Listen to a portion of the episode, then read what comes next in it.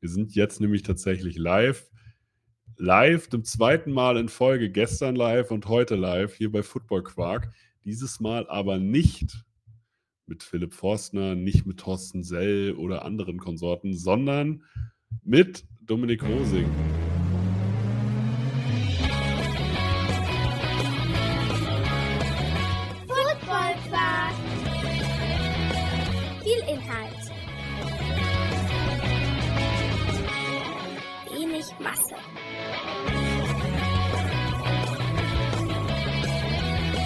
Quarterback Sneak Podcaster und Reporter bei Focus Online. Ist Reporter die richtige Ausdrucksweise mittlerweile bei dir? Das kann man so sagen, ja. Es ist Teil, äh, ein Teil meines Jobs. Äh, offiziell bin ich einfach Sportjournalist. Du bist Sportjournalist und das, habe ich, das Wichtigste deiner Berufsbeschreibung habe ich vergessen. Moderator des GFL Live Talks. Wie, wie kannst du das vergessen, Torben?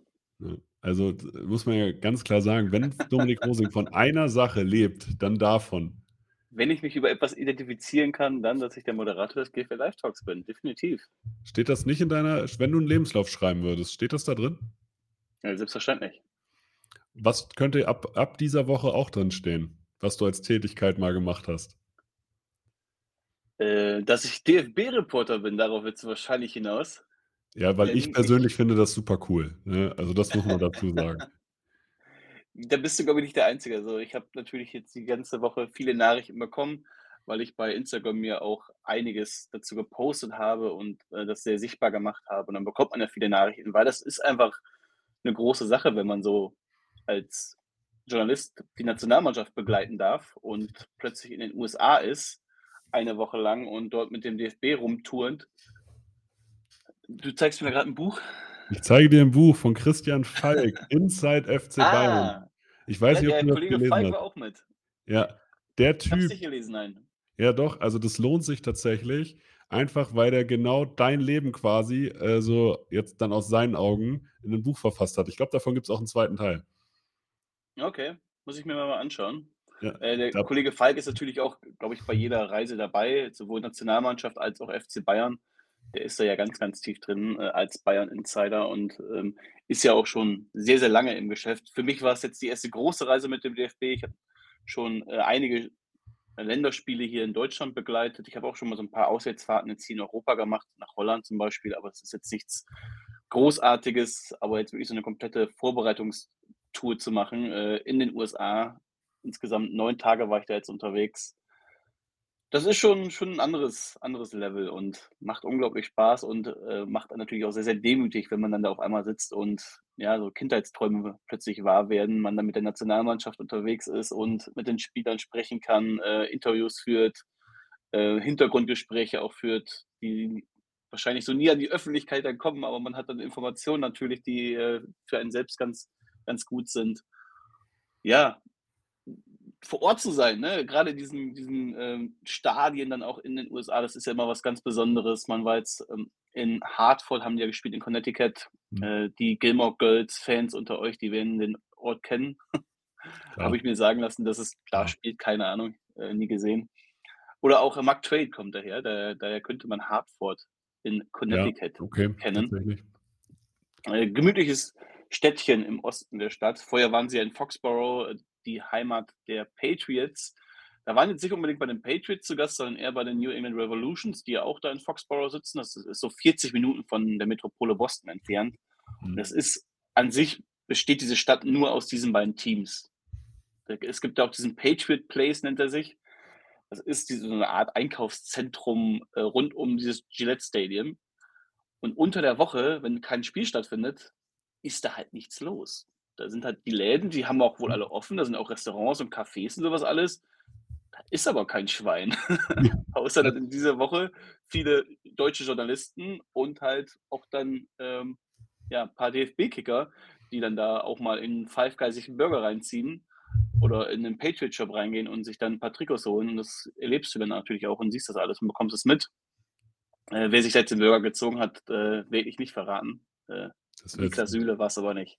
Das habe ich schon gehört. Das gab's, das ist bei Sport 1 auch sozusagen durch die Decke gegangen, dass alle eigentlich gesagt haben, ja, okay, Niklas Süle war es, aber äh, Ja, war es nicht, ne? Ich habe es ja. gesehen. Ich weiß es, aber auch das, sowas verrät man dann einfach nicht. Sowas schafft Vertrauen, glaube ich. So ist es. Ja. ja. Jetzt natürlich die Frage: Wie viele Leute kennen die deutsche Nationalmannschaft, die ja hier nicht normal über die Straße gehen können in Amerika? Interessiert das irgendwen, dass da Fußball gespielt wird? Das, das war ein bisschen absurd, weil von diesem Hotel war ja auch dann irgendwo bekannt, irgendwann, dass die Nationalmannschaft da in Foxborough ist. Und dann haben vom Eingang immer so, so eine Handvoll Fans gewartet. Das waren dann oft äh, Deutsche, die einfach dann dort irgendwo leben oder irgendwo dort in der Nähe herkommen. Äh, auch ein paar Amis waren halt da in Deutschland-Trikot. Äh, vor allem Thomas Müller war sehr, sehr beliebt. Also den kennen die Leute echt schon, auch in, in den USA. Aber da war es jetzt doch echt wenig. Also das hat man jetzt nicht unbedingt irgendwo gemerkt, dass das irgendwie hier die Nationalmannschaft ist. Ähm, ja, noch echt überschaubar. Ich bin gespannt, wie das so mit der EM wird. Äh, WM 2026 mhm. ist ja die WM in den USA, Mexiko und äh, Kanada. Deswegen hat der DFB ja auch diese Tour dahin gemacht, um so ein bisschen Werbung zu machen, schon mal für dieses Turnier. Ne? Klar, nächstes Jahr steht die EM hier an, aber man muss ja auch schon langfristig planen und ja auch gute Kontakte zu den Verbänden knüpfen. Ich glaube, das ist auch viel, viel geschehen. Äh, in den USA passiert fußballerisch schon viel. Die MLS wird immer größer, also die, die, die hiesige Liga dort. Aber das ist noch im Vergleich wirklich absurd. Wir hatten jetzt in Philadelphia hatten wir wirklich diesen 1 zu 1 Vergleich, weil in diesem Sportkomplex von Philadelphia ist das Eishockeystadion der Flyers, das hm. Baseballstadion ähm, der Phillies, die ja gerade auch jetzt in den Playoffs sind, und eben das Footballstadion der Eagles, wo dann auch das zweite ähm, äh, Länderspiel stattgefunden hat gegen Mexiko. Ja, und da waren natürlich sehr, sehr viele Amerikaner für Baseball und für Eishockey da und ganz, ganz viele Mexikaner für Spiel da, also fürs Fußballspiel da und eine Handvoll Deutsche. Und ja, dieses Fußballspiel hat gar nicht so heftig gezogen. Ne? Klar, die Mexikaner, die hatten Bock auf dieses Spiel, aber der, der Großteil war einfach wegen Baseball äh, da, weil das jetzt gerade die Playoffs dort sind, Best of Seven. Wir haben ein Spiel in der Sportsbar geguckt, das allererste, ich glaube gegen Arizona müssen die gerade ran. Boah, das war sowas von langweilig, ne? Also mit Baseball, da schläft dir der Fuß von ein. Ja, aber was ist die Frage? Was ist der Unterschied zwischen irgendwie Brennball und Baseball, außer der Schläger? Äh, ich, ich weiß es nicht. Wir haben auch dieses Spiel dann geguckt, das dauert ja über auch mehrere Stunden. Wir saßen in der ja. Sportsbar, parallel lief äh, Cowboys gegen, gegen Chargers weshalb ich halt überwiegend auch in dieser Sportsbar war, aber das war halt alles voll mit Phillies-Fans und die sind halt immer wieder ausgerastet, wenn irgendwas passiert ist und wir saßen zu dritt alle keine Ahnung von, von dieser Sportart und haben dann einfach immer mitgeklatscht, aber keiner wusste so wirklich, okay, war das jetzt krass, war das jetzt gut, wie wertvoll ja. war das jetzt gerade fürs Team? Kann ich das auch? ja, wirklich. Und das, ich meine, das passiert auch immer nur das Gleiche, ne? Also einer wirft, einer schlägt und entweder trifft er oder er trifft nicht. Ja, und dann sprintet irgendwer. Genau, auf einmal läuft dann irgendwann jemand los, manchmal auch, obwohl keiner den Ball getroffen hat. Dann, auch wenn der, ähm, der, der Werfer, der, der Pitcher hm. den Ball wirft, ist es nicht immer automatisch ein Strike. Ich habe es nicht wirklich verstanden. Okay, das verstehe ich also, nicht. Also ja. ich muss auch sagen, mit Baseball habe ich mich relativ wenig beschäftigt in meinem Leben. Äh, hat ich wahrscheinlich, auch null eigentlich bisher. Ja, hat wahrscheinlich einen Grund, muss man einfach mal ja. dazu sagen. Also klar, über so ein paar amerikanische Filme äh, wurde das schon ja. irgendwo mal näher gebracht. Aber High School Musical 3. Genau, High School Musical 3. Ist es nicht auch schon in Teil 2, wo die da. Nee, Teil 2, ja. Teil, äh, Teil 2, wo Ryan dann zu I Don't Dance äh, dann zeigt, dass er nicht nur Tänzer ist, sondern auch gut ja. Baseball spielen kann. Das ist ein bisschen zu tiefes Wissen gewesen, aber ähm, ich habe alle drei Teile rauf und runter geguckt. In zwei Sprachen. Ich habe mittlerweile auch die ersten beiden Filme, glaube ich, gesehen. Bin mir aber nicht sicher. Also den dritten gibt es auch offenbar. Ja, der, den dritten, der dritte wurde sogar im Kino gezeigt. Okay, ich glaube, den habe ich nicht mehr geschaut. Und die ersten beiden, ey, klasse natürlich, mega. Must also, see. Hm? Muss man gesehen haben. Ist so, vor allem die heißen Wildcats, Mann, Alter. Das ist, das ist so schlau gewählt, weil 50% aller Basketballteams in der Highschool heißen halt Wildcats macht es dann einfach, diese, diese Songs. Sich alle ne? angesprochen. Ne? Ja, die fühlen ja. sich alle angesprochen. Troy Bolton ist, meine, äh, ist mein Held. Gabriela Montez auch. Ähm, aber deswegen bist du gar nicht hier. Das Gute an Dominik ist ja, ne, der hat einen richtigen Jetlag äh, der ist gerade irgendwie zur Tür rein. Es ist jetzt hier irgendwie 21 Uhr. Er, hat, er ist heute erst angekommen und trotzdem ist er hier Teil von Football Quark. Das ist bin- Commitment American Football bin gegenüber. Ja, ich bin vor drei Stunden in die Wohnung gekommen, ähm, habe mich dann noch einmal kurz hingelegt, äh, vorhin noch einmal geduscht, weil man ist ja Ewigkeiten unterwegs. Dann hatte man noch, ähm, mein eigentlicher Flug wurde gecancelt, dann wurdest du umgebucht, dann war es auf einmal kein Direktflug mehr nach Frankfurt, sondern ich musste über Zürich fliegen, heißt mit Umsteigen, allen drum und dran. Vor allem ist das nicht mal Das- EU. Genau, das, das zieht sich dann auch alles irgendwie. Und dann kommst du in Frankfurt an und dein Koffer kommt halt nicht an. dann, dann stehst du da auch noch wieder wie so ein Idiot äh, an der Gepäckausgabe und alle kriegen ihren Koffer, nur du nicht. Wo auch mein Podcast-Mikrofon drin ist, deswegen muss ich hier mit AirPods aufnehmen. Ich hoffe, es, es, das äh, ist tonlich hier okay für euch alle. Ist okay. Aber ich, ich habe keine Schuld, die Lufthansa ist schuld, also beschwert euch bitte bei der Lufthansa. also hast dein, du hast deinen Koffer auch bis jetzt noch nicht. Nein, habe ich nicht. Äh, Ich habe vorhin eine Mail bekommen, dass sie sich darum jetzt kümmern. Ah, das ist Ich doch finde, das ist schon immer, das ist doch ein Anfang. Ne? Also, das heißt, die haben nicht geschrieben, dass sie ihn gefunden haben, aber sie haben geschrieben, dass sie sich darum kümmern. Und man kann jetzt auch auf eine Seite schon nachschauen. Da steht jetzt, ähm, oh, jetzt der Status hat sich geändert. Ihr Gepäck wurde gefunden. Das ist doch, das. Ey, Ey. hier, Live-Updates zu meinem Koffer. Live-Updates. Lufthansa, liebe Grüße. Wenn ihr Football Quark sponsern wollt, meldet euch. Spätestens jetzt mehr, mehr authentischere Werbung könnt ihr gar nicht kriegen als in einem Livestream auf drei Kanälen. Das stimmt. Also- jetzt, jetzt, die ganzen Football-Quark-Hörer denken sich jetzt, boah, jetzt fliege ich mit der Lufthansa. Ey, das funktioniert ja, wenn ich Die- da mal mein, die ver- Die verlieren Koffer. genau, die verlieren Koffer, aber sie finden sie auch wieder. Das ist Service. Ja, und sie bringen einen dann auch. Ne? Also der wird mir dann, sobald er gefunden wird, direkt vor die Tür gesetzt. Was positiv war, ich musste ihn jetzt nicht schleppen. Ja, was mich aber jetzt viel mehr interessiert ist, hast du eine Ersatzzahnbürste zu Hause? Ähm, ich habe meine elektrische Zahnbürste ist im Koffer. Das war halt schon sehr schade, weil ich hätte mir nach dieser langen Reise gerne mit meiner elektrischen Zahnbürste ähm, die. Fresse poliert. So musste ich jetzt wieder analog umsteigen. War auch möglich. Aber war, aber, aber war da, also es war eine Zahnbürste da, das ist schon mal wichtig, weil ich, also ich ja, habe in Corona-Zeiten so eine, äh, so eine Zahnputzmacke entwickelt, dass ich ähm, schlecht träume, wenn ich äh, meine, äh, wenn ich irgendwie, also wie, ich, mein Albtraum ist es, dass mir irgendwann die Zähne ausfallen, so ungefähr. Und Okay. äh, ich benutze auch wirklich täglich Zahnseide.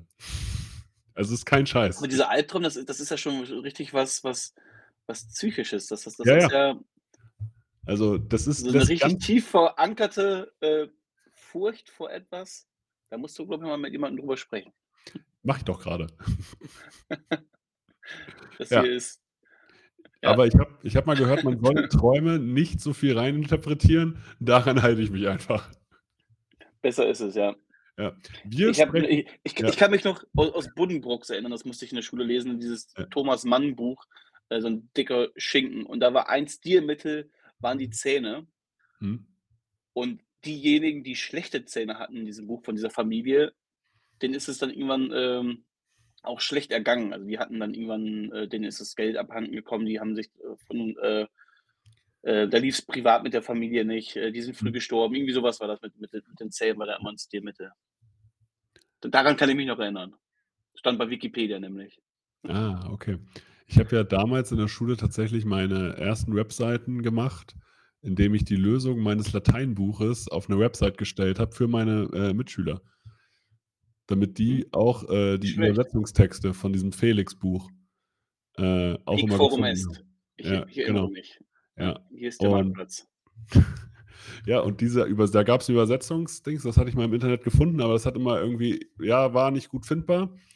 Und damit habe ich theoretisch den äh, Grundstein für meine jetzige Jobtätigkeit gelegt, also außerhalb von diesem Podcast, äh, indem ich eine Website dann gebaut habe, wo ich, ähm, ja, meinen Mitschülern ermöglicht habe, ihre Schulaufgaben richtig zu machen, weil da dann die Lösungen für dieses Buch dann platziert waren.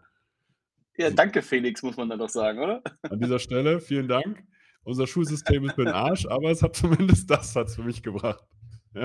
Ich kann mich nur erinnern, dass dieses Felix-Buch bei mir, das war das räudigste Buch, was ich je in meinem Leben besessen habe. Das ist wirklich komplett zusammen aus, auseinandergefallen. Die Seiten haben sich einfach aufgelöst. Ja, Und so musste ich Latein lernen. Ich kann als, äh, ich, kann, ich war richtig schlecht in Latein, muss man äh, dazu sagen. Und danach können wir auch gerne über Football reden. Aber ähm, ich war so schlecht in Latein, dass ich ähm, kein, mein kleines Latinum nicht habe, aber mein normales, weil ich hatte in der 9. Klasse eine 5, auch im zweiten Halbjahr und in der 10. Klasse dann nicht mehr. Und damit habe ich tatsächlich ähm, mein, ja, mein Latinum bekommen. Habe es dann auch direkt abgewählt. Und das äh, Skurrile an dieser Geschichte ist, also du kriegst, du hast, nutzt dieses Felix-Buch, ja, und irgendwann steigst du dann um auf richtige Reden um, äh, übersetzen. Und dann kriegst du dieses, das Lexikon Stohwasser. Das ist dann super dick und noch uninteressanter. Und wenn du wie ich, also mein Lateinlehrer, liebe Grüße an dieser Stelle, das hat Latein immer wie ein Kartenhaus äh, äh, beschrieben. Und wenn man eine gute Basis hat, dann kann man das ganz toll hochbauen. Und meinen Eltern hat er gesagt, und bei ihnen, äh, bei ihrem Sohn ist es so, als würde ich die Karten einfach in einen Raum schmeißen. Ungefähr so stabil steht das da. Ihr könnt euch also vorstellen, wie gut ich in der 10. Klasse äh, in Latein war, ohne Basis. Meine Aufgabe war also nicht stören. Was hat, was hat Torben also gemacht in, seiner, in seinem unglaublichen Willen, äh, nicht zu stören? Hat dieses Stohwasser, dieses Lexikon durchgearbeitet und alle Beleidigungen, die er in diesem Stohwasser gefunden hat, ähm, rausgeschrieben. Das hat echt lange gedauert. Das Lustige dabei ist aber, mein Lateinlehrer hatte so eine besondere Art, seine Arbeitsblätter zu konzipieren, so mit Schatten oben und so weiter. Und ich habe mir dann die Mühe gemacht, diese Beleidigungen, die ich aus diesem Stohwasser rausgeschrieben habe, das in das Arbeitsblatt so zu konzipieren, dass das ausgesehen hat, als wäre es von ihm. Und dann habe ich die Beleidigung an alle Leute in der Klasse verteilt. Und das ist eine richtig kriminelle Ader, die du da hast. Das ist keine kriminelle Ader. Das ist einfach nur witzig. Auf jeden Fall habe ich nicht mal Ärger dafür gekriegt, weil, und jetzt kommt es, das ist eigentlich noch trauriger. Mein Lateinlehrer hat zu mir gesagt, ähm, ja gut, aber also ist nicht gut, dass du es gemacht hast, aber du hast jetzt mehrere Stunden nicht gestört und so viel hast du dich mit der Sprache in den letzten fünf Jahren nicht auseinandergesetzt. Guter Lehrer, er sieht das Positive. Ey, und es ist, das Traurige ist, es stimmt, es stimmt zu 100 Prozent. Ne? Aber ja, also Latein, coole Sprache, freut mich, auch wenn man es kann. Ich kann es nicht. Leider. Leider Braucht gar nicht. man halt nicht. Ne? Also wofür willst du Latein können? Also wie gesagt, der erste Satz, den man ja lernt, ist Hic forum est. Du, du lernst quasi, wo, wo ein scheiß Marktplatz ist, aber hast keine Ahnung zu fragen, hey, wie geht's dir? Oder äh, wie geht's zum Marktplatz? Okay, wahrscheinlich lernt man das auch, aber. ja, das lernt man irgendwann. Aber ich, ich weiß, dass Ubi heißt, glaube ich, wo. Und mein, der einzige lateinische Satz, den ich kann, ist Pecunia non olet. Und das beschreibt meine Selbstständigkeit. Das heißt nämlich, Geld stinkt nicht. ich kenne nur diese ganzen äh, Asterix und Obelix-Zitate noch mit äh, Alea jacta est, die Würfel ah, sind gefallen, Veni Vidi Vici. Ja. Ja, ven, ja, Veni Vidi Vici, ja, das kenne ich auch noch. Äh, Alea jacta est hat mein Lateinlehrer immer gesagt, wenn er die äh, Noten vergeben hat. Hm. Das war auch authentisch. Absolut. Ja. Der Mann hat Latein gelebt. Hat, er heißt, äh, das darf ich jetzt, das, nee, das darf ich jetzt hier im Podcast nicht sagen, aber der hatte einen lateinischen Nachnamen, das war super lustig. Cäsar. Also, quasi.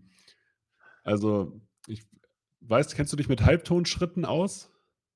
Mhm. Halbtonschritten in der Tonleiter und so? Also, wenn der fünfte Halbtonschritt, also der Unterschied dazu, das war sein Nachname. An dieser Stelle ist ein Rätsel und wir sprechen jetzt über American Football. Ja, damit habe ich, glaube ich, mehr Ahnung als von Latein und von Rätseln. du hoffst es. Wie viel? Ich hoffe, ja. Ja, du, aber hallo, du bist GFL Live Talk Moderator. Mehr Ahnung kann man fast gar nicht haben. Und du wurdest von Philipp Forstner, warum ihr euch, wenn ihr euch fragt, warum Philipp übrigens nicht da ist, der ist jetzt in den Staaten. So, der wir macht, haben getauscht, ja. Ja, der ich macht. ihn unterwegs gesehen im Flieger. Ja. Wir haben gewunken. Habt ihr euch gewunken?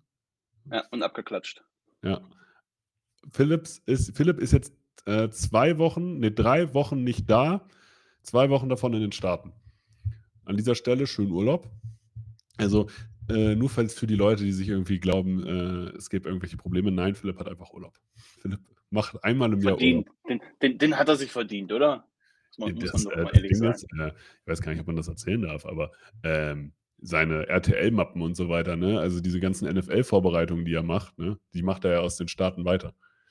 Mhm. Also, da ist er ja trotzdem dann irgendwie in New York in irgendeinem Studio und es hängt dann trotzdem bei den Leuten im Ohr ab. Er arbeitet, glaube ich, auch dann sonntags dann auch, Ja, ähm, genau. aus New York dann, ne? Ja. Unter Also, das anderem das ist sein Urlaub. Ja, das ist klar. Also, unter anderem für deinen Podca für einen deiner Podcast-Buddies. Willst du noch mal kurz, bevor wir jetzt anfangen, und wir haben das jetzt schon 20 Mal angeteasert, kurz erzählen, was ist Quarterback Sneak, für die, die es nicht wissen? Ja, Quarterback Sneak ist der NFL-Podcast, äh, mit Jan Stecker und Dominik Wildegans und meiner Wenigkeit, wo wir vor allem der Position des Quarterbacks, ja, sehr, sehr viel Aufmerksamkeit geben. Wir machen alle 2 Wochen ein ein großes Ranking mit allen 32 Startern, wo wir dann quasi immer wieder updaten: „Ey, welcher Quarterback hat sich in den letzten 2 Wochen extrem gut gemacht? Welcher hat grade extreme Schwierigkeiten?“ Und dann sprechen wir einfach über die spannendsten Storylines rund um die wichtigste Position im im Football. Ähm, schauen natürlich auch immer auf die Top 10, wer ist grade auf MVP-Kurs. Wir schauen aber auch aufs aufs andere Ende, ne? Welcher Quarterback kämpft hier grade um seinen Job als Starter? Da gibt's, ich glaube, gerade gefühlt mehr Quarterbacks, die hier in Frage kommen, als für für das MVP-Rennen, äh, wie ich finde. Ich bin, äh, Patriots-Fan. Es gibt für mich nur einen Quarterback, der gerade also Ja, äh, der hat's der hat's leicht, aber ich frage mich halt, wer soll's da sonst machen? Sprechen wir Äh gleich bestimmt noch mal drüber. Malik Cunningham, finde ich super. Ich war überrascht, dass die ihn letzte Woche ja aktiviert haben und der direkt die Nummer 2 war, ne? Bailey Zappi, der ja letztes Jahr schon reinkam für für Mac Jones, plötzlich nur noch der Notfall-Quarterback, also nur noch die Nummer 3. Ja. Da hat Belichick offenbar nicht so großes Vertrauen in ja Alle? in in denjenigen, der Mac Jones ja letztes Jahr schon echt gut vertreten hat und wo dann viele auch auf ähm, in der Offseason gesagt haben: „Ey, der könnte schon hier auch den Starting-Job übernehmen.“ Ja. Es dann relativ klar war, dass Mac Jones das macht. Äh, Zappi wurde ja auch dann erst entlassen, dann ja auch über Ja. Practice Squad wieder zurück, ne? Das war auch so 'n Hin und Her. Ähm, Cunningham ist ja jetzt der ich undrafted war ja Rookie, ne? Genau, ja. Ja, aber halt auch 'n ganz anderer Spielertyp, der Ja, genau, ist halt tatsächlich 'n Dual Threat in dem Sinne, dass er da wirklich selber laufen kann und vielleicht 'ne ganz andere für irgendwelche Wildcat-Formationen oder so. Vielleicht bringen sie ihn ja mal. Ja, genau. Haben sie Überraschung vielleicht viel viel GFL-Football dieses Jahr gesehen. Da hat man ja auch die Wildcat Formation, äh, des Öfteren wieder erleben dürfen. Hallo, ich äh, manche haben ganze Spielpläne darauf aufgebaut, nur die Wildcat zu spielen. Aber das ist 'ne super Überleitung. GFL. Für alle, die die sich für den GFL Bowl interessieren, da haben wir gestern drüber gesprochen. Die Folge ist schon online mit Michael Schwarzer, Markus Würtele, beide vom Verband. Michael Schwarzer, der Geschäftsführer des ASVDs, der Michael äh, Markus Würtele, stellvertretender Vorsitzender des Verbandes. Dazu noch Thorsten Sell, Moderator Moderatorengröße des äh, vom äh, vom GFL-Podcast. Äh, Johannes Krupp als stellvertretender Vorsitzender der Hildesheim Invaders und Thomas Göpfert von den Starnberg Argonauts und, äh, auch Teil des Marketingteams der GFL. Äh, und meine Wenigkeit, wir haben gestern 'nen Livestream Ja, hast du eine ordentliche Truppe da zusa zusammengewürfelt. Wahnsinn. Leute, ich habe ich habe einfach mein Handy mal aufgemacht, habe um 12:00 mittags gesagt: „Leute, habt ihr abends Zeit?“ Und dann sind die Leute zusammengekommen. So läuft das hier bei Football Quark. So so so läuft das bei Football Quark und ist das 'n Pot Potpourri aus allem. das das Schöne ist, das ist sogar wahr. Es ist tatsächlich so, dass ich dass ich gesagt habe: „Ey, ich habe das wäre ja auch cool für den GFL Bowl“, der echt 'ne coole Veranstaltung war, ähm, dass wir dafür 'ne extra Folge machen. Und dann ich habe ich die Leute gefragt, ob sie spontan Bock hatten und dann haben wir uns abends getroffen und ja, hat sich gelohnt an dieser Stelle. Deswegen haben wir gar nicht so viele GFL-News, aber eine News für die jetzige GFL 2 für letztes Jahr GFL. Die IFM Razorback Ravensburg, ähm, mussten ihren Headcoach, äh, ja, neu besetzen. Sascha Brendle, der letztes Jahr es übernommen hat, hat freiwillig sein Amt hergegeben. Die Razorbacks haben aber schnell reagiert und haben den Aufstiegs und Erfolgscoach wiedergeholt. John Gilling äh, Gilligan, der war schon mal Headcoach, der war von 2016 bis 18 in Ravensburg. Zu dem Zeitpunkt sind sie auch Zweitligameister geworden unter anderem. Dann ist er aus familiären Gründen zurückgegangen. Von 17 bis 18 war er Headcoach, ab 16 kam er als Defense Coordinator. Defense Coordinator war er die ganze Zeit. Nach dem Aufstieg, also na äh, nach der Meistersaison ist aus familiären Gründen wieder in die Staaten gegangen und jetzt kommt er wieder zurück und baut seine Razorbacks wieder auf. Finde ich 'ne coole Sache und ich finde es auch krass, wie, wie hoch dann doch die Identifikation von so einem amerikanischen Coach anscheinend auch mit einem Standort ist. Absolut, ne? So ist eine schöne Sache, wenn er dann dann nach so vielen Jahren dann dann dann wieder zurückkommt und, ja, seine Arbeit dort weiterführt, ne? Und man weiß ja, ich glaube immer noch nicht so wirklich, wo geht's für die Razorbacks nächstes Jahr hin, ne? Es ist ja noch ein Platz frei in der GFL. Sie sind quasi für die Relegation nicht angetreten, haben ja gesagt: „Hier, wir haben Mhm. kein Stadion, wir haben keine Mittel, diese Spiele hier auszuführen.“ Mhm. Aber wenn jetzt da die Diskussionen anfangen: „Hey, äh, wer füllt die GFL im Süden wieder auf?“ sind, glaube ich, auch die Razorbacks ein Thema, ne? Und werden dann sicherlich sich sicherlich wieder mit an den Tisch setzen. Man wird auf jeden Fall sprechen, ne? Also, ist Ja. ja immer die Frage, wie sinnvoll ist das Ganze? Wenn du keine Substanz mehr hast in Natürlich, der ja. Mannschaft und so weiter, wie viele Leute musst du von extern holen? Wie viele Zusagen hast du vielleicht schon gekriegt jetzt in kürzester Zeit? Das wird man sehen. Aber ich kann nur Da sagen da ist es ja ist es ja positiv, dass du jetzt schon so früh dann jetzt dein äh, deine wichtigste Position geklärt hast mit mit deinem. Headcoach. Und ich kann nur sagen, dass, äh, die Zusammenarbeit mit den Razorbacks, die ist super angenehm. Der, äh also die äh, die Infrastruktur da, die stimmt. Wenn die jetzt noch sozusagen, äh, ihre Spieler zusammenkriegen und vielleicht der Quarterback nicht mitten in der Saison einfach im Urlaub bleibt, dann, äh, kann das vielleicht kann das ja auch ganz schnell ganz anders laufen. So muss man's ja auch sehen. Also, die Organisation der Razorbacks ist wirklich, wirklich gut. Aber dadurch haben wir gar nicht so viele GFL-Themen. Deswegen gehen wir gleich in die ELF. Also, ihr seht, wir kommen ganz schnell heute durch. Deswegen konnten wir das Intro Sagt ihr nach halbe Stunde einfach nur sinnlos quatschen. Was heißt hier sinnlos quatschen? Ich ich sinnlos. ich habe dir hier einen roten Teppich ausgelegt, um dich zu Dafür bin ich auch sehr präsentieren von dankbar. allen Seiten. Ja, vielen, vielen, vielen Dank. Das war sehr ausführlich, das stimmt. Ja. Vor allem hat Dominik vorher gesagt: „Hey, äh, wäre ganz cool, wenn's nicht so lange dauert. Ich will eigentlich ins Bett.“ Und du hast mir gesagt: „Sag das bitte nicht gleich im Podcast. Das das Das sieht ist nicht gut richtig. aus.“ Das ist richtig. Ja. Kommen wir zur European League of Football. Hier gibt's auch 3 News. 3 News, die spannend sind. Einmal Kyle Kitchens, der Def der zweifache Defense Player of the Year, hat verlängert bei dem Berlin Thunder. Der OC Patrick Griesheimer ist nicht mehr OC der Frankfurt Galaxy. Die stellen sich also komplett neu auf, äh, nachdem auch Andreas Renner nicht mehr als Teammanager aktiv ist. Und, und das finde ich eigentlich ganz spannend, Jim Herman wird Head Coach der Raiders Tirol. Jim Herman war mal Michigan Wolverine, war mal NFL Assistant Coach und war sogar mal also Linebacker Coach bei den New York Giants. Also, jemand mit Reputation kommt jetzt nach Österreich zu den Raiders Tirol, zu einer in Europa sehr renommierten Franchise. Kann der ELF eigentlich nur gut tun, so 'n Name. Ja, definitiv. Und hat in Stuttgart, äh, der Jordan Neumann nicht auch sogar verlängert oder habt ihr da gestern schon drüber gesprochen? Ich glaube, das ist Ne, schon der hat 1, ver 2 der alt. äh, der hat auch der hat auch verlängert. Das war die 4. Ja. News, ja. Jordan Newman, Na, ja. guck. Ja, sorry, ne? Hat also, ich finde das ganz witzig. Ich habe ehrlich gedacht, dass der sowieso 'nen Vertrag auf Lebenszeit hat und als dann gestern irgendwie rumging: „Ja, der hat verlängert“, habe ich gedacht, ah, das stand zur Debatte. I i ich würde sagen, ich habe mich auch gefragt, wieso hatte der überhaupt nur 'n Vertrag für 1 Jahr? Also, Ja. was sollte das? Ja, aber jetzt langfristige Zusammenarbeit und er freut sich und alle sind glücklich und ich glaube mal, die Stuttgart Search werden nicht schlechter nächstes Jahr. Ne, das das glaube ich auch nicht. Also, mal mal schauen, was sich da noch in der äh, bis zur Saison dann auch alles wieder tut. Die haben natürlich auch die Mittel, da einiges noch äh, zu machen und man hat letztes Jahr gesehen, wie schnell dieser Turnaround möglich ist, ne? Aus einem der schlechtesten Teams, nicht sogar das schlechteste Team der ELF, 'n ganz heißer Anwärter für fürs Finale. Ähm, da kann's ja, kann man jetzt eigentlich den nächsten Schritt noch mal erwarten. Ja. Jetzt kommen wir zu deiner Lieblingsliga. Bist du bist du aufgeregt? Jetzt Die aber 2. Fußball-Bundesliga. Hannover 96. Oh Gott. Hannover 96 gegen den SV Sandhausen 3:2. Dominik Rosing, was sagen Sie dazu? Dass dieses Spiel nicht möglich ist, weil Sandhausen in der 3. ist. Das ist ganz gut für 96, weil 96 hat gegen Sandhausen immer verloren. Traurig, Irgendwie hat hat jeder jede gute Mannschaft in der 2. Liga hat doch gegen Sandhausen verloren. Ich weiß gar nicht, wie die absteigen konnten. Eigentlich ist das quasi unmöglich, weil es gibt auch keinen meistgehassten Ort als den SV Sandhausen, wirklich.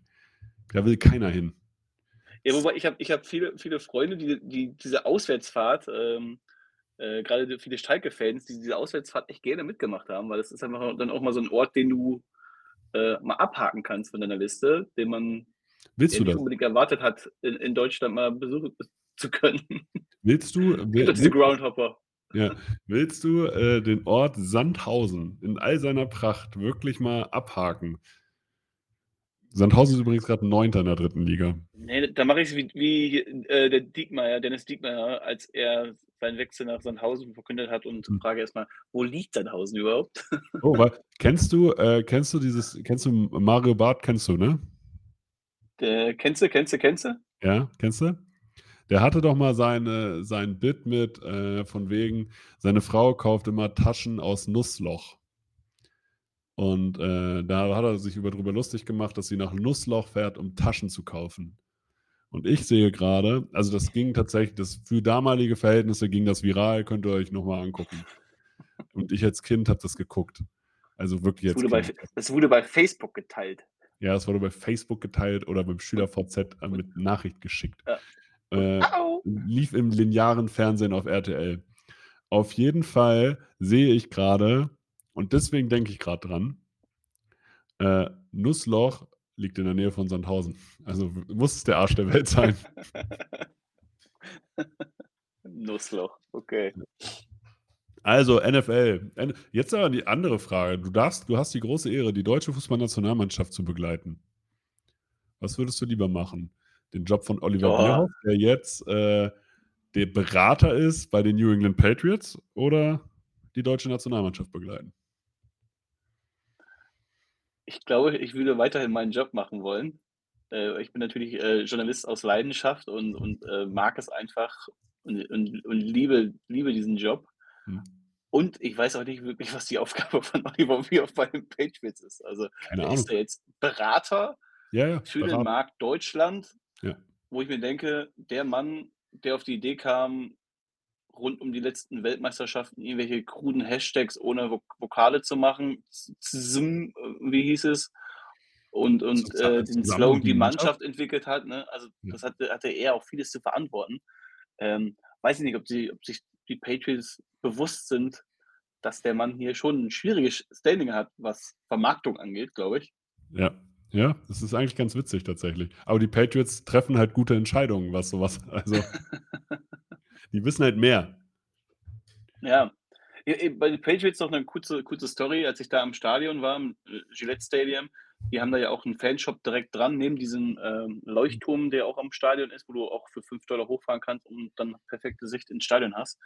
Aber an einem Store wird natürlich auch groß Werbung gemacht mit den äh, sechs Lombardi Trophies. Hm. Und direkt darüber, das fand ich gerade so treffend zur, zur aktuellen Patriot-Zeit, da ja, war die ganze Fassade kaputt von diesem Gebäude. Da, da, da fiel schon runter, äh, der Putz war ab. Und da war dann auch, äh, während der ganzen Woche waren dann da ähm, Bauarbeiten Hm. dran, um diese, diesen Schandfleck da direkt am Stadion äh, zu beseitigen.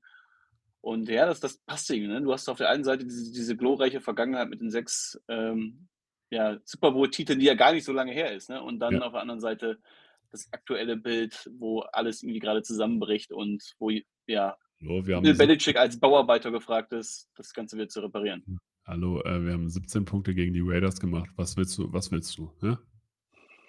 Hä? Also, Also ich drehe da mal meine Cap kurz um.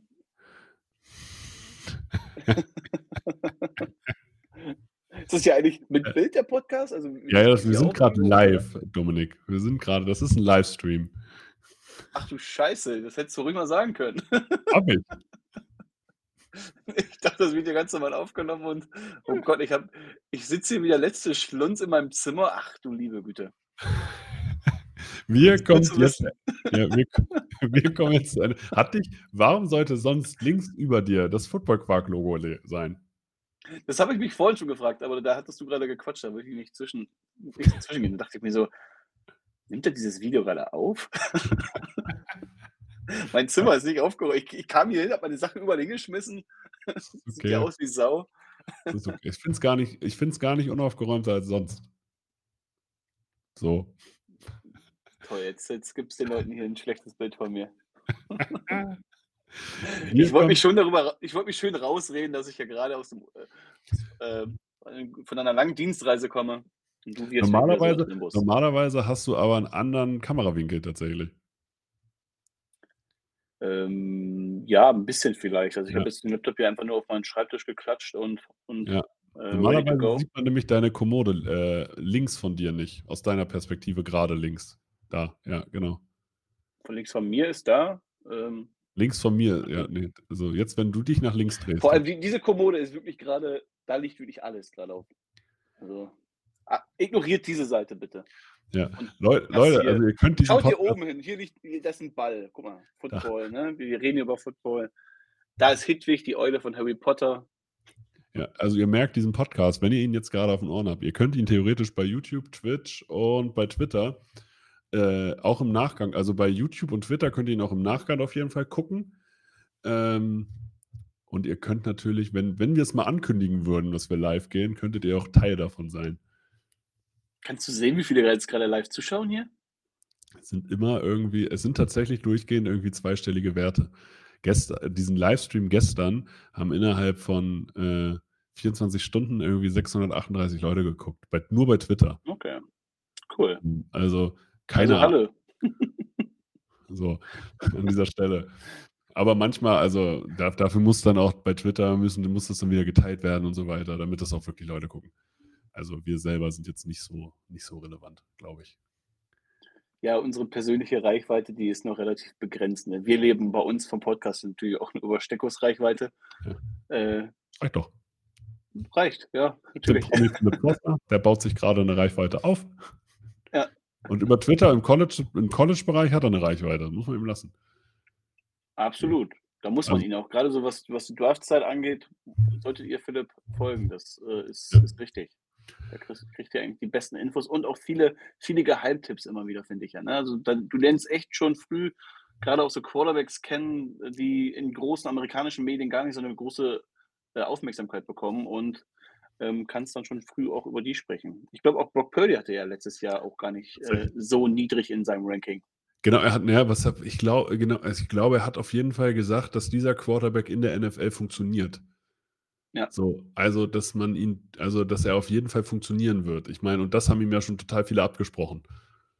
Mhm. So, von daher, Philipp. Ja, insbesondere alle NFL-Teams, ne? bis auf, bis auf die, die Niners, die dann ihren letzten Pick dann auch nochmal, gut, komm, testen wir mal, ne? Also gut, wie viele von diesen Siebtrunden-Picks funktionieren und wie viele, ähm, ja, ich mein, das ist ja wirklich so, in, gerade in der siebten Runde draftest du ja eher so die Spieler, wo du denkst, die könnten jetzt, ja, dann, dann versucht man es einfach nochmal, ne? Ja. Du hast ja danach noch dann die, die, diese ähm, ähm, Zeit, wo du dann auch die ganzen anderen Talente noch so unterzeichnen kannst, wo du direkt mit denen verhandeln kannst, wo es um vieles gutes Scouting geht, wo du dann auch, auch direkt in Konkurrenz mit anderen Teams stecken kannst. Und in, in der siebten Runde, da kannst du dann gerade in so einen jungen Quarterback dann nochmal, der auch als undrafted Free Agent dann eine gewisse Aufmerksamkeit immer noch bekommt. Siehe jetzt ein Cunningham, der so in die Liga kam. Und so ha- haben sich die Niners hier nochmal dieses Talent halbwegs sichern können.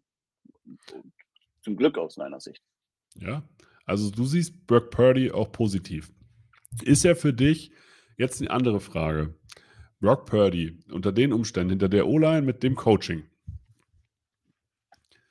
außerhalb des Rookie-Vertrages, ist er immer noch ein Starter oder wenn du ihn bezahlen musst? Das ist auch so eine, so eine Debatte, die, die wird ja gerade überall geführt und auch bei uns im Podcast wird sie sehr leidenschaftlich geführt, weil ich war immer so derjenige bei uns, der auf diese Hype-Bremse gedrückt hat, weil ich finde die Story erstmal auch grandios, ne? Als, als Mr. Irrelevant so durchzustarten, das ist einfach ein Märchen und äh, dem gönnt man es auch einfach. Der ist ein netter Kerl, ein super Typ, äh, der hat das Team hinter sich, ne? der, der soll Erfolg haben, das gönnt man ihm. Aber ich war trotzdem vorsichtig, weil du hast letztes Jahr nicht so viele Spiele von ihm gesehen.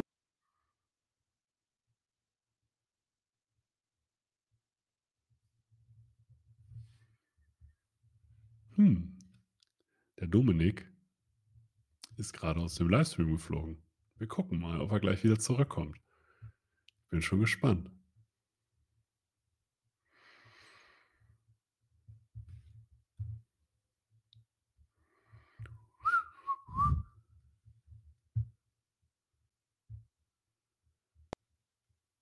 Bist du wieder da?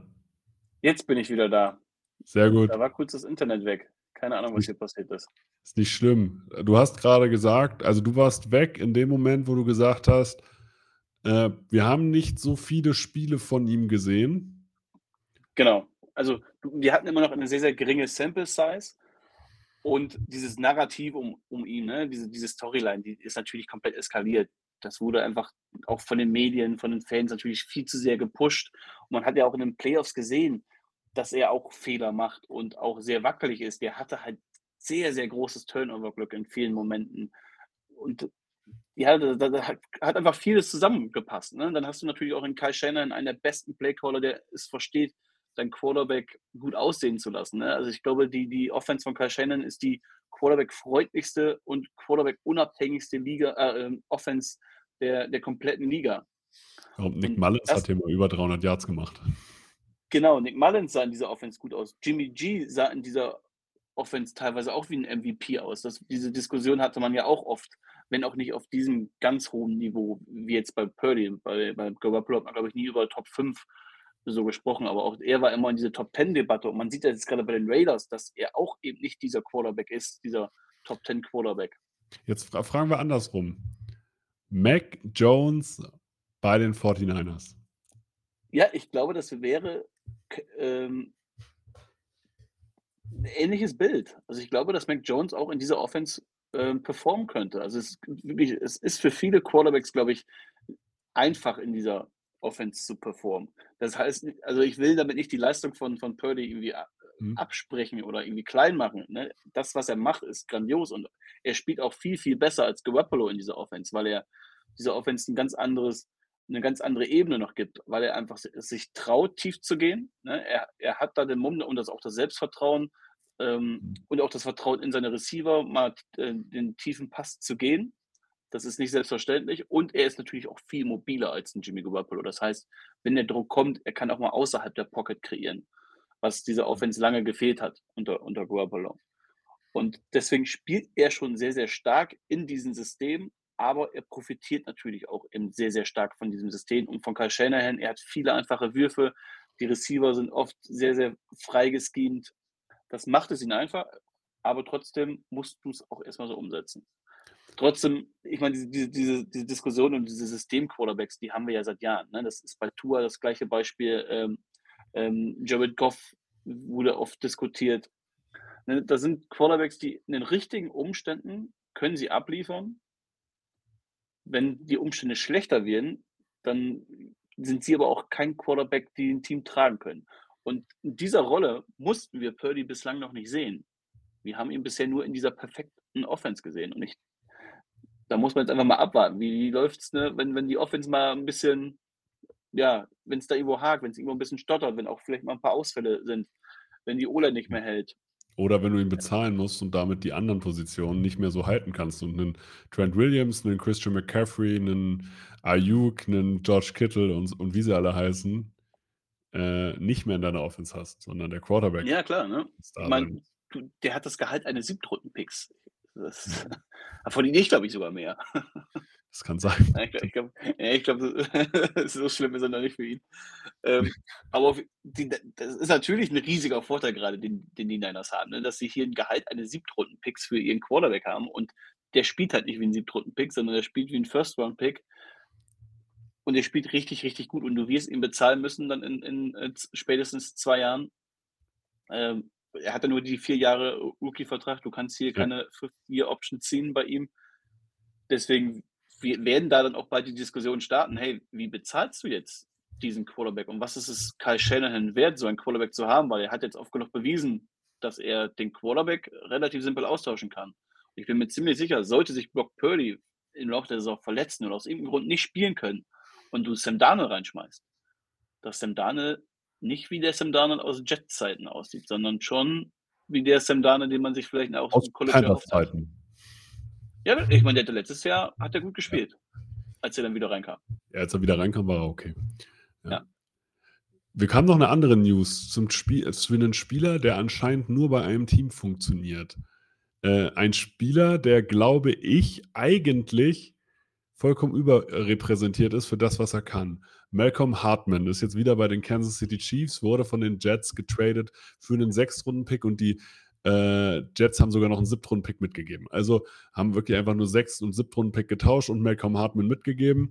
Malcolm Hartman hat in der Run-NFL-Community, glaube ich, tatsächlich einen gewissen Bekanntheitsgrad, weil er halt bei den Chiefs gespielt hat. Bei den Jets hat es nicht funktioniert. Jetzt spielt er wieder bei den Chiefs, wird da wahrscheinlich performen und ich habe das Gefühl, die Chiefs gewinnen die AFC und suchen sich dabei noch ein paar Receiver.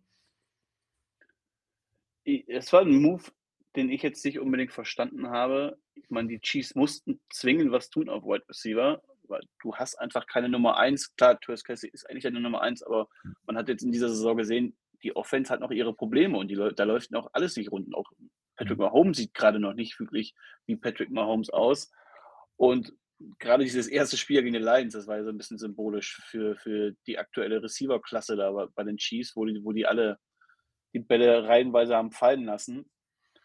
Und jetzt holst du Michael Hartman zurück. Den hattest du ja bis letztes Jahr noch unter Vertrag. Der wurde dann Free Agent, hast ihn ziehen lassen, wolltest ihm nicht bezahlen. Ähm, hast dann in der Runde zwei, glaube ich, Washi Rice geholt, ja. der sich ja auch richtig gut macht. Das ist ja mittlerweile, glaube ich, so dein, dein, dein bester Receiver. Aber was ist das auch für ein Zeichen an die anderen? Also gerade an Darius Tony, den du letztes Jahr äh, getradet hast für, ich glaube, einen Drittrunden-Pick von den Giants, mhm. ne? Äh, der ja auch ein ehemaliger First-Round-Pick ist. Äh, Sky Moore, den du letztes Jahr in Runde 2, glaube ich, geholt hast. Ähm, was ist das für ein Zeichen an die beiden? Also die sind ja jetzt komplett außen vor, weil Michael Hartman ist genau der gleiche Spielertyp wie die beiden. Also das ja. ist, das hast du wieder so, so, so einen Speedster, ähm, der diese Rolle ausfüllt. Weiß ich nicht, ob es das ist. Also eigentlich hätte ich da schon noch so eine gewisse körperliche Präsenz geha äh, gehabt für, für die Außen, ne? den du den du nach außen setzt, der deine Nummer, genau, der, der den Nummer 1 Cornerback irgendwo zieht, der diese Offense ja wieder eine neue Ebene äh, gibt. Das tut halt Nicole Hartman nicht und keine Ahnung, ob es das jetzt war, ob jetzt die Chiefs sagen, okay, jetzt sind wir wieder zufrieden, fände ich merkwürdig, weil eigentlich, wie gesagt, da fehlt immer noch ein Receiver-Typ. Weiß nicht, ob da noch jemand auf den Markt kommt für, äh, mit dem Kaliber, dass die Chiefs sagen, okay, hier werden wir nochmal tätig. Aber dieser Move es ist ja auch so die, die kleinstmögliche Kompensation, 6 gegen 7 Runden Pick 2025 auch erst, ne? also nicht mal der nächstes Jahr. Ähm, ja, keine Ahnung, was man, was man davon halten soll. Ja, also ich glaube, das wird es nicht gewesen sein bei den Chiefs. Aber es ist halt ein Spieler, der halt bei den Chiefs schon mal funktioniert hat, der keine Eingewöhnungszeit braucht. Ja, ich gebe dir vollkommen recht. Ob, ähm, ist das ein Upgrade? Pff, weiß ich jetzt nicht. Aber ja, die, den körperlichen Ex-Receiver, den hätte ich mir auch gewünscht, der halt wirklich mal auch einen gewissen Catch-Radius hat und nicht nur über den Speed kommt. Ja. Aber so sind es und bisher reicht es ja für die Chiefs. Du musst es ja auch sehen. dieses Tandem, Patrick Mahomes und Kelsey, ist offensiv so gut, es gibt dir so eine Baseline, dass jetzt mit einer verbesserten Defense und die Defense der Chiefs ist echt okay, ähm, also mehr als okay. Also ja. man kann schon hier echt von einer Top 10, vielleicht sogar Top 5 ja. Defense sprechen. Also es ist ähm, zumindest die beste Defense, die äh, Patrick Mahomes hier hatte. Jemals hatte, genau. Und dann kommen wir jetzt vielleicht auch langsam wieder in diese Zeit, die man noch bei Brady hatte. Brady hatte immer eine richtig gute Defense eigentlich auf der anderen Seite und seine Offense hat er als Quarterback halt gut genug gemacht ich meine, Tom Brady war jetzt auch in der Regular Season jetzt nie der spektakuläre Quarterback. Ne? Er hat das auch nicht ja. so oft den MVP-Titel gewonnen. Aber wichtig war, was du in den Playoffs bist. Ne? Welcher ja. Quarterback bist du dann? Welche Offense bist du dann? Wie rund gelaufen, also wie rund läuft deine Offense bis dahin? Wie gut funktioniert das alles? Und die Patriots haben sich immer so darauf ausgerichtet, dass sie im Januar den besten Football gespielt haben. Deswegen ist es scheißegal, wie gut und wie überzeugend du im, im Oktober oder November deine Spiele gewinnst. Wichtig ist, dass du sie gewinnst.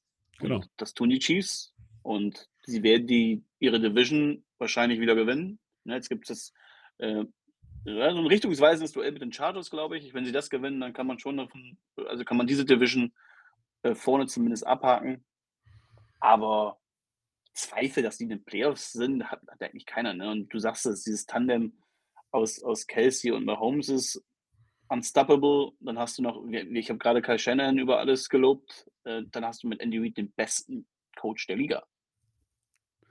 Der, oh, ich bin bei Superlativen immer vorsichtig, weil das fällt einem irgendwann immer auf die Füße. Aber, ähm, ja, aber da habe ich keine Angst, dass mir das auf die Füße fallen könnte, dass Andy Reid der beste Coach der Liga ist. Ja, aber war, warum nicht Mike Tomlin? Ja gut, wann hat Mike Tomlin sein letztes Playoff-Spiel gewonnen? Was für ein, welche Teams hat Mike Tomlin in eine positive, äh, in einen positiven Rekord geführt? Ja, ich meine, der hat bisher in jeder seiner, seiner Laufbahn, in jeder seiner Saison mit den Steelers, hat er eine positive Bilanz. Das spricht Ja. für Mike Tomlin. Er ist ein überragender Coach, das will ich ja gar nicht anzweifeln. Aber die letzten Jahre hat er die Steelers eher über Wasser gehalten, als jetzt wieder richtig nach oben geführt. Warum nicht, warum nicht Bill Belichick? Ja gut, das aktuelle Team ist ja gerade das perfekte Beispiel. Ne? Belichick ist einer der besten Coaches aller Zeiten, wenn nicht sogar der beste Coach aller, Zeit, aller Zeiten. Ein defensive-minded Genie. Aber wir sprechen ja gerade über die Ist-Situation. Und die, die NFL ist im stetigen Wandel. Sie verändert sich alle zwei, drei Spieltage, ist, ist die NFL wieder anders. Da zaubern wieder irgendwelche Teams irgend- irgendwas Neues raus, was die anderen Teams dann alle wieder kopieren.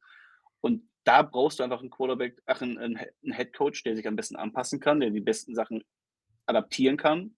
Und aktuell macht das niemand besser als Andy Reid. Also in den letzten zwei, drei Jahren. Was mit Kyle Shanahan? Ja, das sage ich auch. Kyle Shannon habe ich ja auch vorhin sehr stark gelobt. Der ist einer, vielleicht sogar der beste Playcaller, der es eben versteht, eine Offense zu gestalten, die unabhängig von einem Quarterback funktioniert. Und sowas in der NFL, in der heutigen NFL, die so passlastig ist, zu schaffen, ist beeindruckend. Aber der Erfolg spricht einfach für Andy Reid. Der hat die Super Bowls. Kyle Shanahan hat noch keinen Super Bowl. Vor allem hatte die Super Bowls in, in, letzten, in der letzten Zeit geholt. Das ist ja, ja genau. Ja. Das ist ja das Spannende. deswegen finde ich es mehr als legitim zu sagen, dass Andy Reid aktuell der beste Head Coach der Liga ist. Auch in Zeiten von eines Bill Belichicks. Ne? Wenn man jetzt darüber spricht, wer ist der beste Head Coach aller Zeiten, da würde ich halt noch nicht unbedingt Andy Reid sagen. Ne? Lass ihn jetzt nochmal ein, zwei Super Bowls holen. Ich wollte gerade sagen, da muss, man muss bei Andy Reid dann schon zum Beispiel aber sagen, dass er bei Philly auch durchgehend erfolgreich war. Ne? Der hat da irgendwie zwei, drei Losing Seasons gehabt, aber ansonsten war er, war er da auch durchgehend innerhalb von pff, 13 Jahren oder so.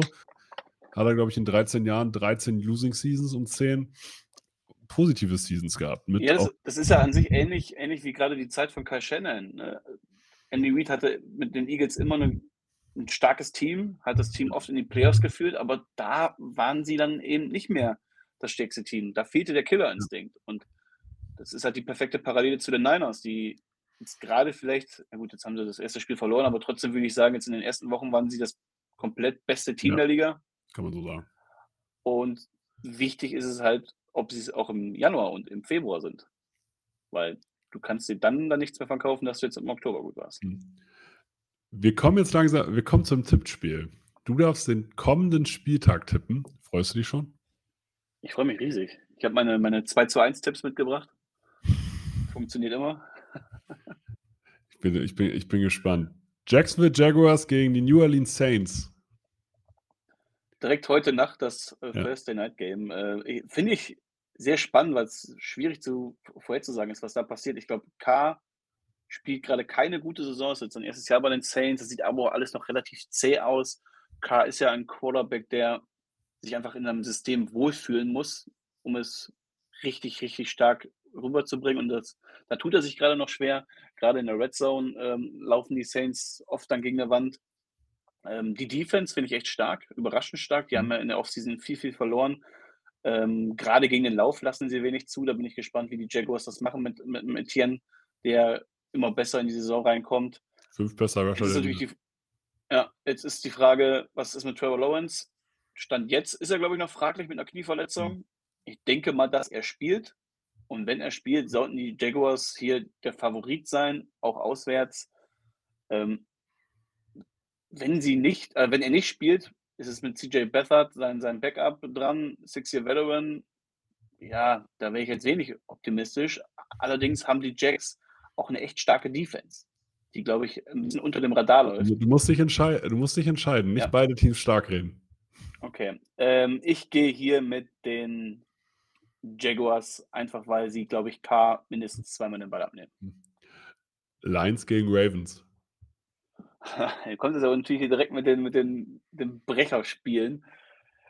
schwierige Sache. Ich, ich bin ein riesiger Lamar Jackson-Fan. Ich mag diesen Typen einfach. Ich mag seinen Spielstil und ich, ich äh, finde es gerade beeindruckend zu sehen, wie sich diese Offense und wie er sich auch wandelt in, mit Todd Monken als neuen Offensive Coordinator. Und er macht es richtig gut. Ich finde, ich glaube, dass man auch in ein, zwei Wochen, wenn diese MVP-Debatten mal anlaufen, auch über Lamar Jackson sprechen muss, wenn es jetzt so weitergeht, weil er als Pässer wirklich einen überragenden Job macht. Ähm, als letzte Woche, als sie das Spiel verloren haben, lag es ja auch nicht an ihm. Ne? Da haben halt seine Receiver ihn auch alle im Stich gelassen. Das war ja schon fast historisch, äh, wie die Jungs ja den Ball fallen lassen haben, die es eigentlich alle können. Ne? OBJ, ja. Zay Flowers und Mark Andrews, die haben alle schon bewiesen, dass sie gute äh, Receiver sind. Deswegen, das war schon so ein, so ein, komisches, so hast du Scheiße am Fuß, hast du Scheiße am Fuß. Ne? Ähm, die Lions auf der anderen Seite spielen auch ein tolles, tolles Jahr. Goff spielt besser, als ich es ihm jemals ja. zugetraut habe. Amon Ra ist immer noch die, die klare Nummer eins dort. Äh, ich ich finde es schwierig, es ist sehr schwierig, aber ich gehe mit dem Team, das diesen Sieg mehr braucht, weil die Division härter ist und jeder Sieg hier wichtig ist. Deswegen gehe ich mit den Ravens. Raiders gegen Bears. Raiders. ja, also das Spiel, also wer sich das Spiel Sonntag im Einzel anschaut, der ist, glaube ich, ein bisschen masochistisch hat, äh, hat Football nie geliebt. Naja, wirklich. Ich meine, Justin Fields ist doubtful, der wird wahrscheinlich nicht spielen. Äh, dann kriegst du Tyson Bagent, also undrafted Rookie auch hier. Das sah letzte Woche schon nicht, äh, am Sonntag schon nicht so gut aus, als er reinkam. Die Offense mit Fields ist schon nicht gut.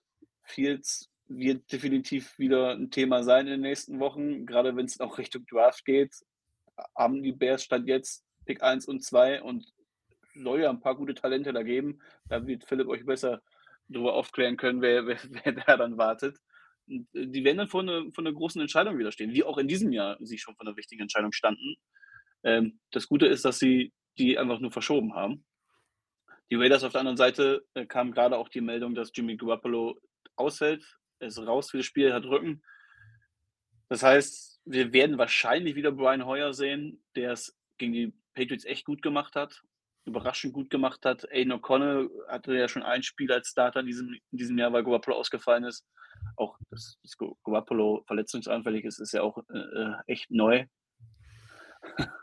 Und O'Connell hatte seine Schwierigkeiten und wurde dann ja auch nachher von McDaniels ein bisschen vor den Bus geworfen, auch hier, ähm, dass er da einfach ja, für die Ball-Security selbst verantwortlich ist, ähm, was ich nicht so gut gemacht, äh, was, was nicht so mhm. rund war vom, vom Head Coach, wenn du so einen Rookie so, so allein stehen lässt. Deswegen glaube ich, dass es hier Brian Heuer wieder wird und Heuer sehe ich schon noch über Tyson Bagent und die Raiders sind einfach das bessere Team. Man hat gerade über die Mitte echt ähm, starke Receiver, da werden sie die Bears angreifen können. Und die Defense der Raiders ist ja auch gerade echt, echt gut äh, allen voran Max Crosby, der diese Defense über die Jahre sowieso schon ähm, alleine trägt. Klar, man hat jetzt nicht die besten Gegner in den letzten Wochen. Ich glaube, das täuscht so ein bisschen äh, darüber hinweg, wie gut die Raiders wirklich sind. Aber dieses Spiel müssen sie gewinnen. Also, wenn du in die Playoffs kommen willst, wenn du ein bisschen über die Wildcard mitdiskutieren möchtest, da musst du die Chicago Bears schlagen. Okay, kommen wir zum Spiel, was richtig viele Leute interessiert. Cleveland Browns gegen die Indianapolis Colts. Ich meine, genau das gleiche hier. Ne? Welche Quarterbacks bekommen wir? Anthony Richardson ist jetzt raus für die Saison mit der Schulterverletzung. Finde ich sehr, sehr schade, den werden wir auch in München dann nicht sehen. Das heißt, es ist wieder Minshew Mania. Äh, auch ein geiler Typ. Ich mag Gardner Minshew ja, sehr. Aber ist trotzdem jetzt.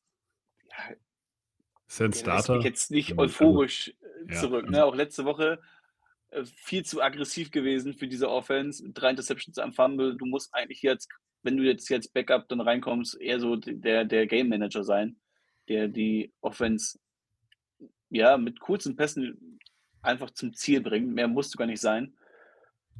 Und jetzt wartet ihm die beste Defense der Liga mit den, äh, mit den Browns. Da sehe ich wenig Land für, für Garner Minshew. Die Browns, die Defense wird diese Partie dominieren und da ist es dann scheißegal, ob Deshaun Watson auf dem Feld steht oder nicht. Äh, aktuell muss man ja auch hier davon ausgehen, dass er nicht spielt was ja auch so ein bisschen dubios ist. Ne? Äh, der wurde vor, vor, zwei Wochen schon eigentlich geklärt von seinen Ärzten, hat dann aber selber entschieden, dass er noch nicht fit genug ist. Ist ja alles legitim, ist sein Körper und wenn er selber sagt, er ist gerade nicht fit genug, dann muss man das respektieren.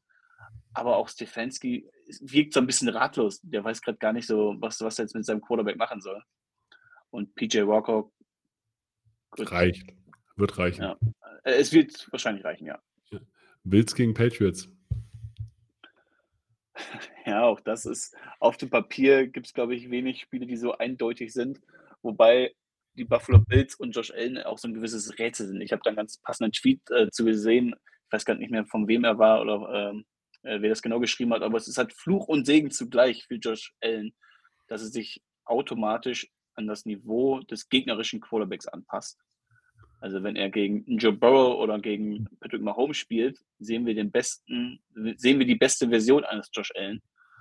Aber wenn er dann gegen einen Zach Wilson spielen muss oder jetzt gegen einen Mac Jones, sehen wir einen Josh Allen, der ja fahrig agiert und Fehler macht, die er eigentlich nicht machen sollte. Ich glaube, dieses Spiel müssen die Bills von früh an dominieren und sie müssen ein geduldiges Spiel einfach auf, aufbringen, Josh Allen muss hier nicht die tiefen Fackeln durchgehend gehen. Er, er muss nicht zu viel riskieren, was er einfach oft macht. Also diese, diese Risikobalance von ihm, die passt einfach nicht. Er muss die Offense einfach übers Feld bringen. Sie müssen ein, zwei, dreimal in die, in die Endzone kommen. Das wird dann einfach reichen. Du musst hier jetzt nicht den Gegner an die Wand spielen und komplett dominieren, weil von den Patriots kommt offensiv einfach aktuell nichts. Mac Jones auch, auch erst ein Rätsel, ne? Der ist eigentlich ganz gut in die Saison reingekommen, fand ich. Ja. Ähm, hatte einen schwierigen Start natürlich direkt mit der Eagles und Jets Defense, aber sah da trotzdem ja jetzt nicht verkehrt aus. Und dann ist irgendwas passiert mit ihm. Ich, ich weiß es nicht, ob es eine Kopfsache ist, ob er irgendwo verletzt ist, ob man da irgendwas, da irgendwas intern brodelt, ob da mit Belichick oder Bill O'Brien irgendwas nicht stimmt, ähm, kann man gerade von außen echt schwer beurteilen. Weil es ist schon auffallend, in welchem Loch er gerade steckt. Und er ist ein besserer Quarterback als das, was er in den letzten drei Wochen gezeigt hat. Und wenn er aber so weiterspielt, ist er nicht mehr lange der Quarterback der Patriots, weil da kannst du auch einen Bailey Zappi oder einen, oder einen Cunningham reinschmeißen, die schlechter kann es halt gerade nicht sein. Eben, also und da finde ich so einen Cunningham tatsächlich ein bisschen spannend. Aber ja. komm, komm wir, wir, müssen ein bisschen auf die Zeit gucken. Deswegen, Commanders gegen Giants.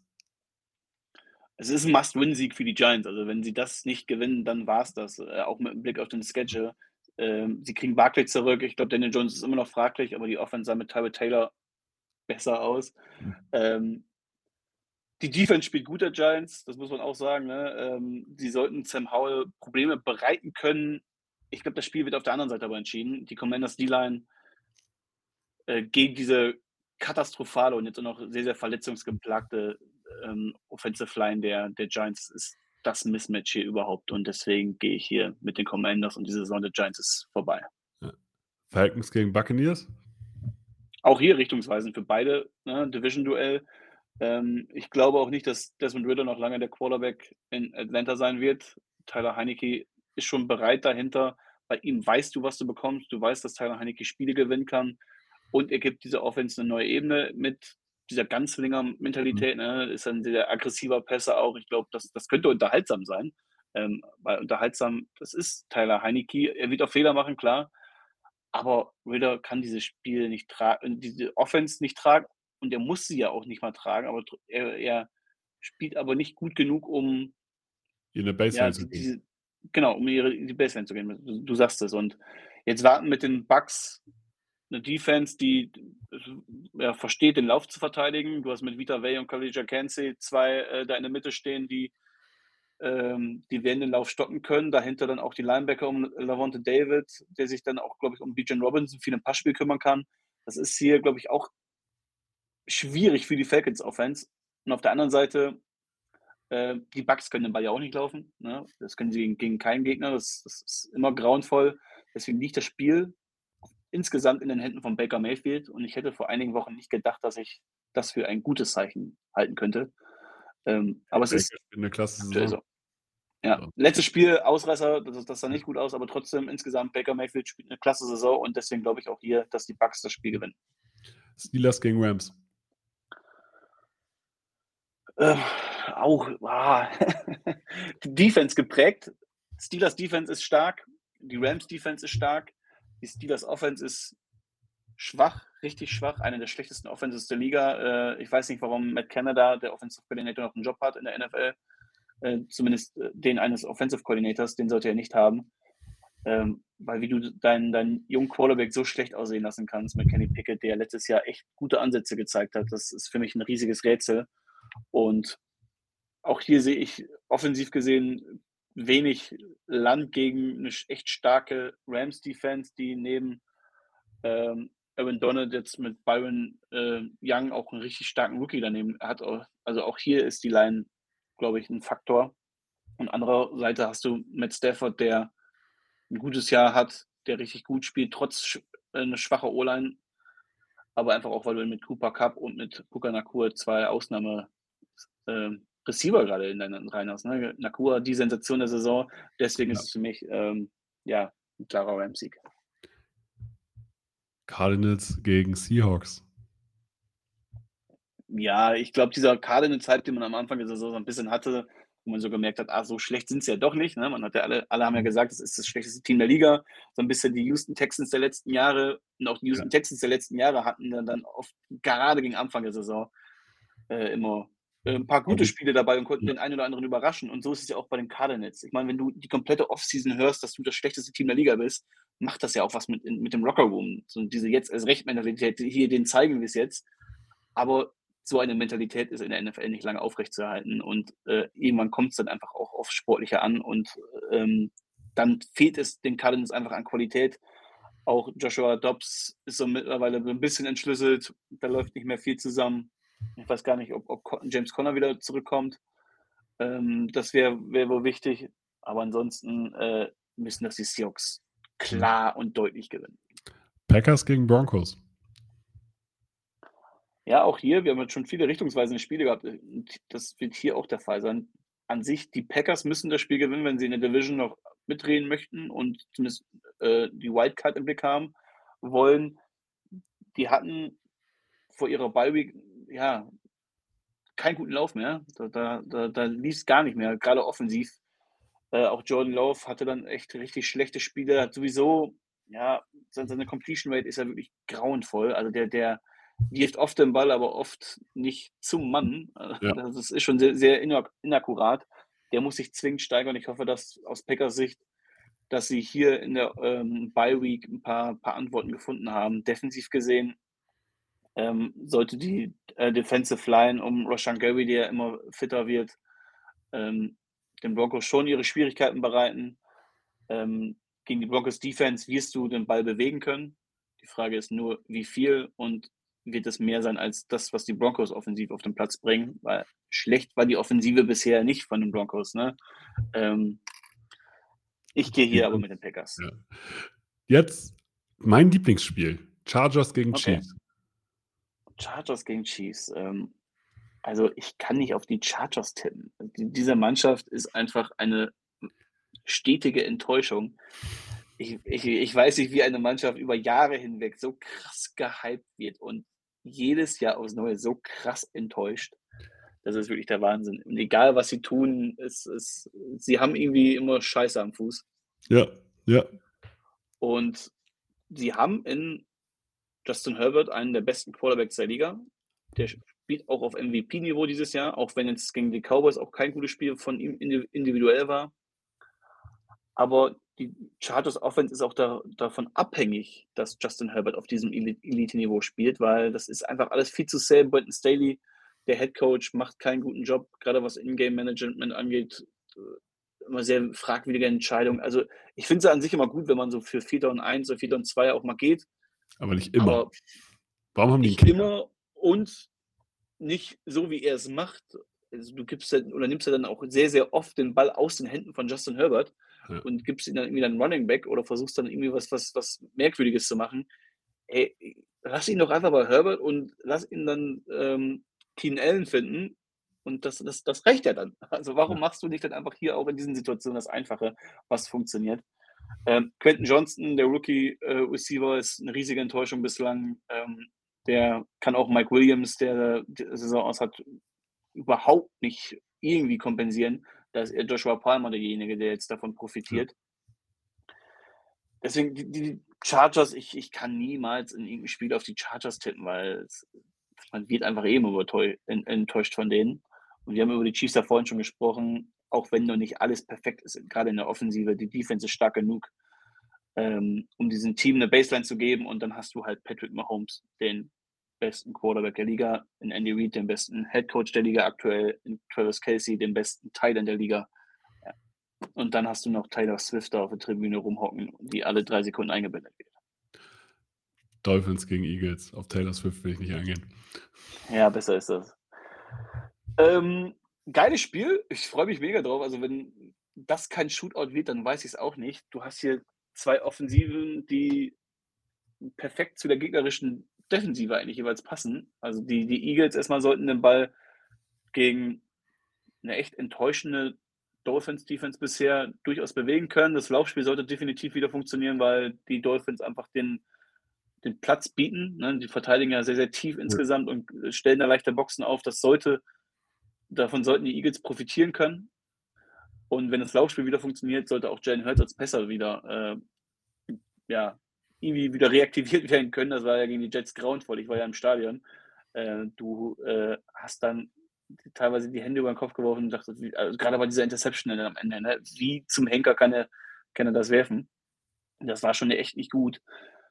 Aber die Eagles könnten hier, glaube ich, schon wieder eigentlich wie, wie eine gute Offensive aussehen, sollten sie zumindest.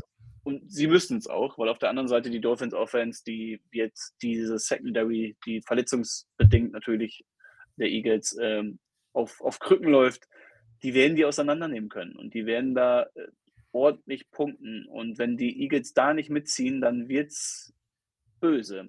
Ich kann mir aber auch vorstellen, dass es so ein bisschen Dolphins gegen Bills-Vibes hat, wo die Dolphins punkten, ja, aber die Offense ist einfach nicht oft genug auf dem Feld. Weil das können die Eagles, sie können den Ball lange halten, sie können lange Drives hinlegen und das sollte auch deren Aufgabe sein. Äh, lange Drives, die zu Touchdowns führen, ähm, um halt so, ja, wenig wie möglich diese explosive Offense der Dolphins auf dem Feld zu haben. Hm. Mein Tipp wird nun entschieden. äh, nein, ich, ich, ich gehe mit den Dolphins. Ich gehe mit den Eagles. Okay. So. 49ers gegen Vikings. Ja, das, das wird auch ein Vikings-Spiel. Ach, äh, ein Vikings-Spiel sag ich schon. Ein Vikings-Spiel. Was ist denn ein Vikings-Spiel? Mit wie Feed Goal, äh, mit ablaufender Uhr verlieren? genau, viel Code äh, mit ablaufender Uhr verschießen aus Ja. 20 Yards Entfernung. Äh, Ja. Das ist das ist Vikings-Spiel. Nein, die Niners, das war jetzt ein Ausrutscher. Ich denke, das war so ein, dieses klassische Trap-Game, was man hin und wieder einfach auch mal braucht in der NFL, um alles nochmal wieder wach zu rücken, ähm, um ja, sich auch nochmal wieder bewusst zu werden. Wir sind hier in der NFL, dass jedes Spiel, auch gegen den schlechtesten Gegner der Liga, Ja. ähm, kann eng sein, weil in jedem Spiel spielen Spieler um ihren Job, Trainer spielen, äh, coachen um ihren Job. Deswegen ist es einfach nie so einfach. Und deswegen werden die 49ers hier wieder ordentlich ähm, auf dem, aufs Feld zurückkommen. Da bin ich mir sicher, die Defense der Vikings wird, ist, die ist nicht gut. Die ist eigentlich immer noch nicht gut. Und Kirk Cousins kann hier kein Shootout mitgehen. Vor, äh, vor allem nicht ohne Justin Jefferson. Du hast es geschafft, Dominik. Die Panthers, die Texans, die Cowboys, die Jets, die Titans und die Bengals sind in der Bye Week. Du bist entlassen. Ich Ja, wünsche Kurze dir Frage, äh, wie, wie, wie, äh, was, wie siehst du das, dass die Bengals jetzt im Bye Week sind? Die sind gerade wieder in Tritt gekommen. Ja, aber jede Bitte. Bye Week, die die Bengals mitnehmen können, für Joe Burrow sollten sie mitnehmen, Schon, damit, ne? ja, Ja. damit der fit bleibt und wird. Er Damit der, zumindest immer noch nicht bei 100 Prozent, glaube ich. Also, nee, genau. Also das lief jetzt besser, aber die sollen zusehen, dass sie Joe Burrow fit kriegen. Nur dann haben sie eine Chance. Also alles andere ist ein Witz. Und dass sie dieses Spiel gegen die, gegen die Seahawks gewonnen haben, das, das wird, glaube ich, eine große Erleichterung sein, weil wenn du hier auch immer auf den Schedule der, ähm, der Bengals schaust, ich öffne ihn hier mal gerade parallel, die kommen aus der Week zurück und treffen dann direkt auf die 49ers und auf die Buffalo Bills. Also, Ja, aber mit einem Fit, ganz ehrlich, äh, die Bengals sind für mich, wenn die fit sind, eines der besten Teams der Liga. Deswegen. Ja. Die haben das definitiv. Ja. So. Aber diese Spiele, die kannst du ja auch verlieren, auch wenn du gut spielst. Das, das ist es Ja, ja, ne? Und dann stehst du plötzlich 3 und 5 in einer Division, die echt stark ist. Du hast jetzt das Glück, dass die Ravens letzte Woche verloren haben. Ähm, und da ja nur 4 und 2 sind, das heißt, sie sind nur ein Sieg davon äh, nur weg. Keiner weiß, warum die, die Steelers gerade ihre Spiele gewinnen, aber noch tun sie es irgendwie. Ähm, und die Browns. Weil sie einen guten Coach haben, ganz einfach. Ja. Ja. Und die Browns, die, die leben halt über ihre Defense. Aber wenn es dann irgendwann auch mal hart um hart, äh, ja, wenn es wirklich um, ums Duell geht, dann vertraue ich da, glaube ich, den Joe Burrow mehr. Ich vertraue Joe Burrow sowieso. Ja. Deswegen, Dominik, vielen lieben Dank für deine Zeit. Du wirst nächste Sehr Woche gerne. auch hier sein. Jawohl. Ich freue mich Deswegen, drauf. Liebe, äh, liebe Quarkis, freut euch drauf. Wenn euch diese Folgen gefallen, dann teilt sie auf sämtlichen Social Media Kanälen, teilt unsere Livestreams. Äh, nächste Woche werden wir es bestimmt schaffen, den nochmal anzukündigen, wann wir live gehen. Aber ja, dann, und dann weiß ich auch, dass, dass das Ganze hier live ist und werde mein Zimmer nochmal aufräumen und äh, genau. Richtig, no, noch schicker machen. So. Ich sitze hier in einem ollen Hoodie, äh, ja gut, Super Bowl Hoodie aus Arizona, aber einfach Cap aufgeklatscht und fertig. Mehr, mehr war nicht mehr möglich. Ich sehe ich seh immer gleich aus, deswegen, ich habe immer, äh, hab immer so ein komisches, einfarbiges T-Shirt an. Aber immer, immer gleich gut, Torben. So, in diesem Sinne, habt eine gute Zeit. Macht's gut, ciao, ciao.